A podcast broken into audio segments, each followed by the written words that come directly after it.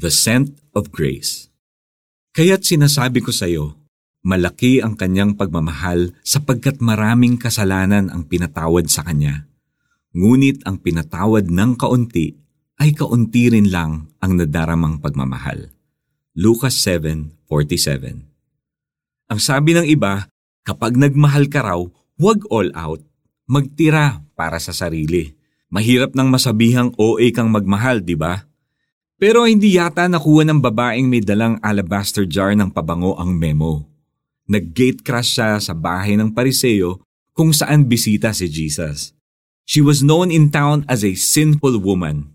What kind of sin was she guilty of? We are not told. Nang makita niya si Jesus, napaluhod siya at hinugasan ng paa nito gamit ang kanyang luha.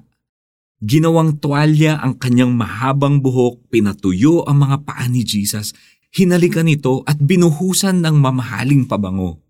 The Pharisee was shocked. His law-abiding, scripture-memorizing self felt superior to this woman with a shady past and questionable present. Sa isip-isip nito, kung totoong prophet itong si Jesus, dapat ay alam niya na makasalanan ng babaeng ito nakakasuka ang baho ng kanyang pamimintas at kayabangan.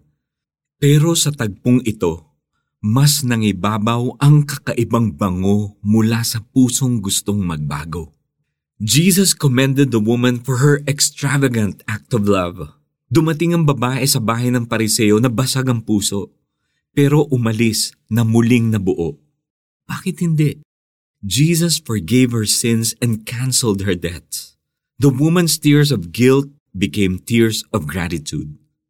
The sweet scent of grace filled the air. You can call this a great story. Pero ang totoong sentro ng kwentong ito ay hindi ang napatawad, kundi ang nagpatawad. Sa kwentong ito, si Jesus ang all-out magmahal. Dear Jesus, Salamat sa pagpapatawad ninyo sa mga kasalanan ko. Help me not to feel superior than others who have yet to come to you. May I show them your grace. At para sa ating application, nautangan ka ba? Kung gipit pa rin ng taong umutang sa'yo, how about setting the person free from the burden of payment? Do it as an act of love and tell the other person about how Jesus paid for all our debts. By doing this, You will lose some money, but trust God that He will provide for all your needs. Kaya't sinasabi ko sa iyo, malaki ang kanyang pagmamahal sapagkat maraming kasalanan ang pinatawad sa kanya. Ngunit ang pinatawad ng kaunti ay kaunti rin lang ang nadaramang pagmamahal.